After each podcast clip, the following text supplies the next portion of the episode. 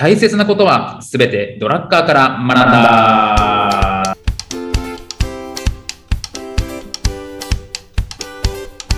ということで、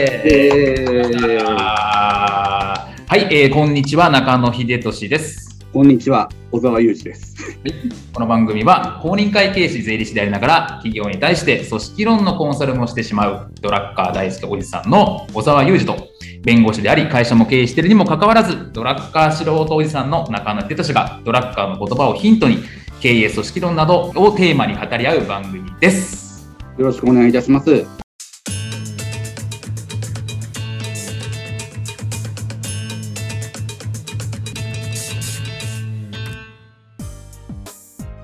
はい、ということでですね、19回目というところなんですけど、前回まで組織について長々とだらだらとヨタ話もえ歌話も交えながらやってきましたが、ね。一応一旦組織については一区切りというか、そうですね。このままぬるっとしたね、議論を続けても仕方ないのでね、話を続けてもしょうがないので、ずっとしたダラダラした話をですね、やってて、ちょっと一回区切ろうかなと思ってですね。えじゃあ次はどどどうしますか？何の話にしましょうか？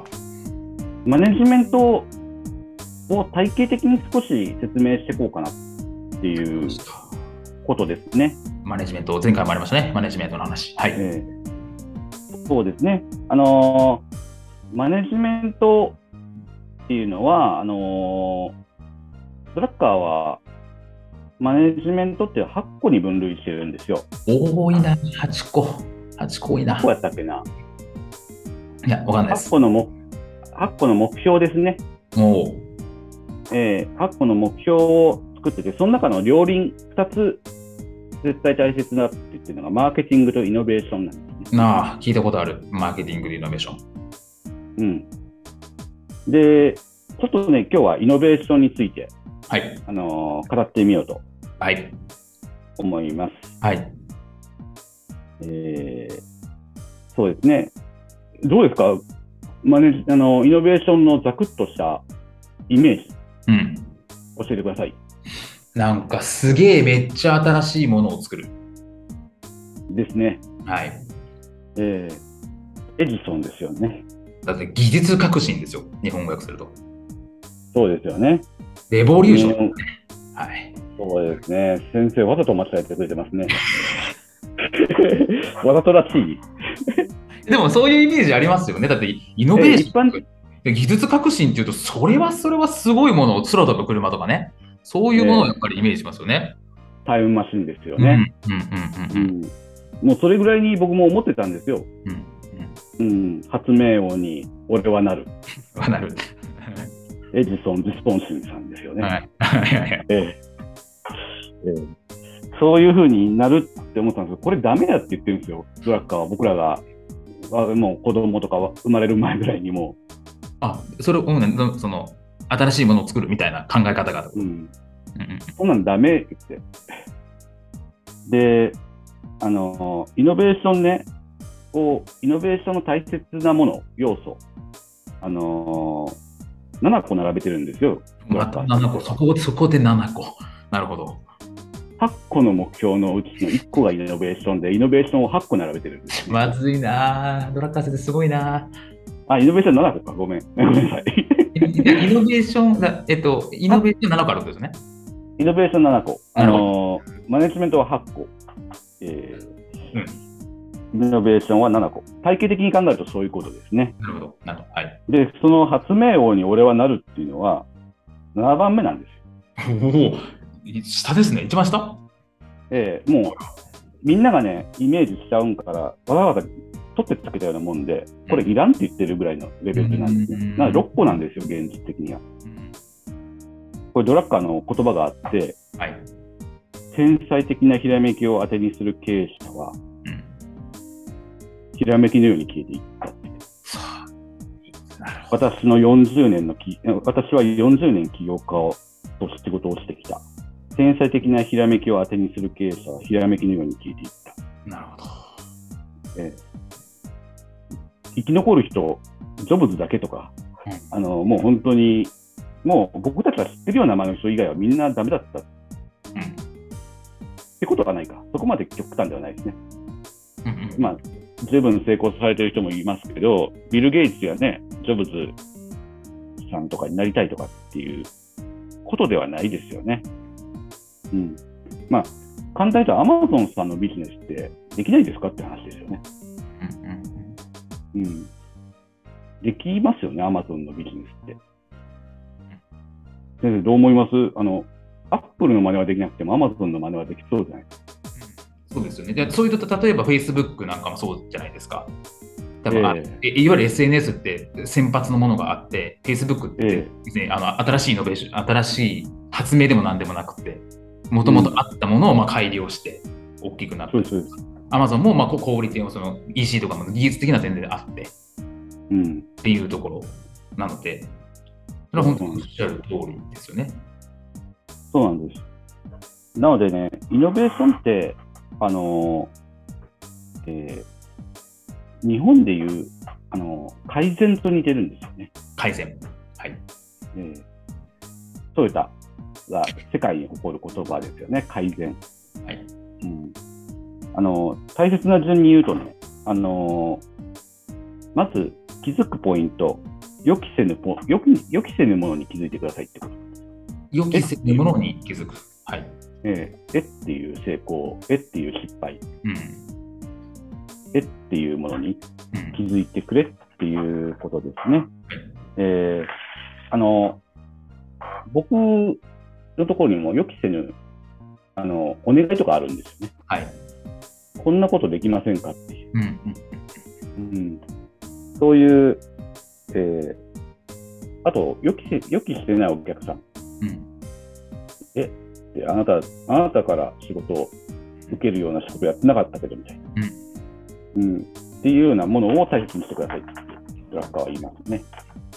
ええなので、それって、あのー相手はニーズを感じてるわけですよね。とかうん、ひらめきだったり、あの、うんひらめきっていうか、あのーそこに、あのー気づいてないだけで、それだけのものがあったってことなんですよね。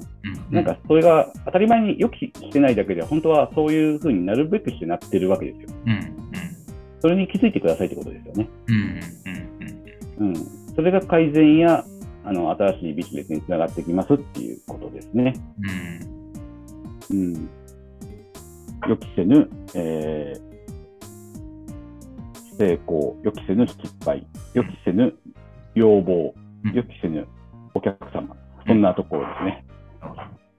えーこういうものに気づいてください。うん。で、2番目がギャップって言ってますね。ギャップ。ええええあのーお客さんたちとか、今生活している人たちが欲しいものと、自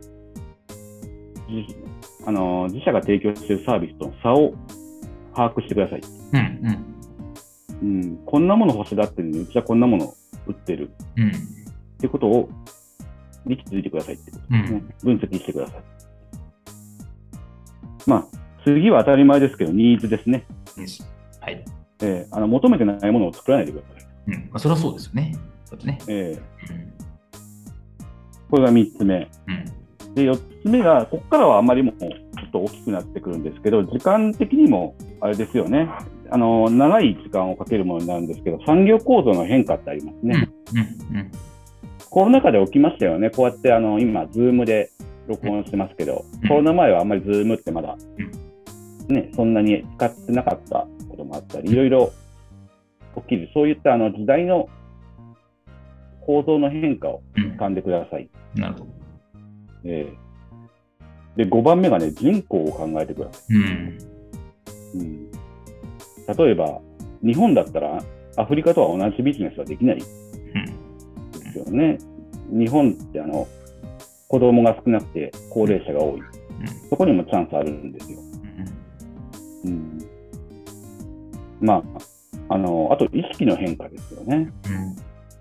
うん。6番目。うん。うん、僕らが大切に思うもの。うん、なんか、急にみんなジムに行き始めたよ。うん。そういうものを掴み取ってください。うん。これが6個ですね。なるほど。ええこれを常に考えていなさいってことですよね。うん。なるほどね。でマネジメントって言ってるわけですからね。あのドラッカー先生はイノベーションを別に置いてないわけですからね。うん。うんイノベーションを起こすことはマネジメントなんです。うん。まあ、日々の改善ですよね。だから大切なことはって思ってますけどね。でなんか確かにそのその6つを聞くと、いやそんなに、まあうんもちろんハードル高いし、あれなんですけど、ただできないことはないなと思いますよね。そうなんですよ。うんもうできないことはないことを、あの言ってるんですよね。うん、でそそれを日々の変化だったりとか、注意深く観察したりだとか、こういうポイントで見るっていうふうにすれば、まあ、僕みたいな凡人でもできそうだっていうのはありますよね。なそんな謙遜されないでください。もう天才、ね、天100万人に、100万年に1人の天才ですからね。そうですね。少し、あの、天才からすると発明でいけちゃうのかもしれないですけど、あの、ね、あの、発明、そこの後ろに木生えてますもんね。家に木を生やすなんて、イノベーションですよね。ララジオなんてわからんちゅう。そうです。あの、本当に、ね、国が何を求めてるんだって書いてありますもんね。その、あの、こんなことに国は力を入れていきたいよっていうのって、国発表してますよね。うんうんうんうんそれ、国がそういう方向に持っていこうとしてる。そこに乗っかろうとかっていうのでも別にいいんですよね。うん。なるほど、なるほど。えーそれが産業構造の変化っていうんですかね。うん、そうですね。なんか僕の知り合いで、その白書とか読む、読んで、そうです、そうです。ここにお金が集まるっていうのでビジネスしてるって人もいますしね。そうなんですよ。そういうのをね、あのーしっかりと掴む、あのー本業に忙しくてそんなもの見れないよって言ってるんじゃ、それってダメなんですよね。本マネジメントに入ってるんで。うん。ドラッカー先生の理屈の中で話してますよ。なるほど。うんいやだからこのイノベーション、まあ、マネジメントの中のイノベーションの中のイノベーションに必要な7つ、まあ、実質6つみたいうん、なのご紹介というところで、でこれをちょっとふどんどん深掘りしていくみたいな感じですかね、次回以降。そうですね、これ深掘りするか、あの体系的に他のところ、もうんうパッと話すかは、ちょっあなるほと、あの今日の、ね、収録はこれで終わりということなんで、1週間、2週間考えてみます。あ、わかりました。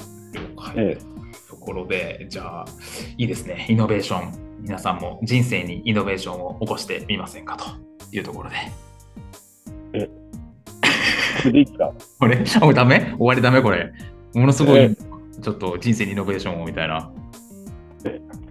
わかりました。人生にイノベーションを起こしていきましょう。よろしくお願いしましょう。ということで、皆さんありがとうございました。ありがとうございました。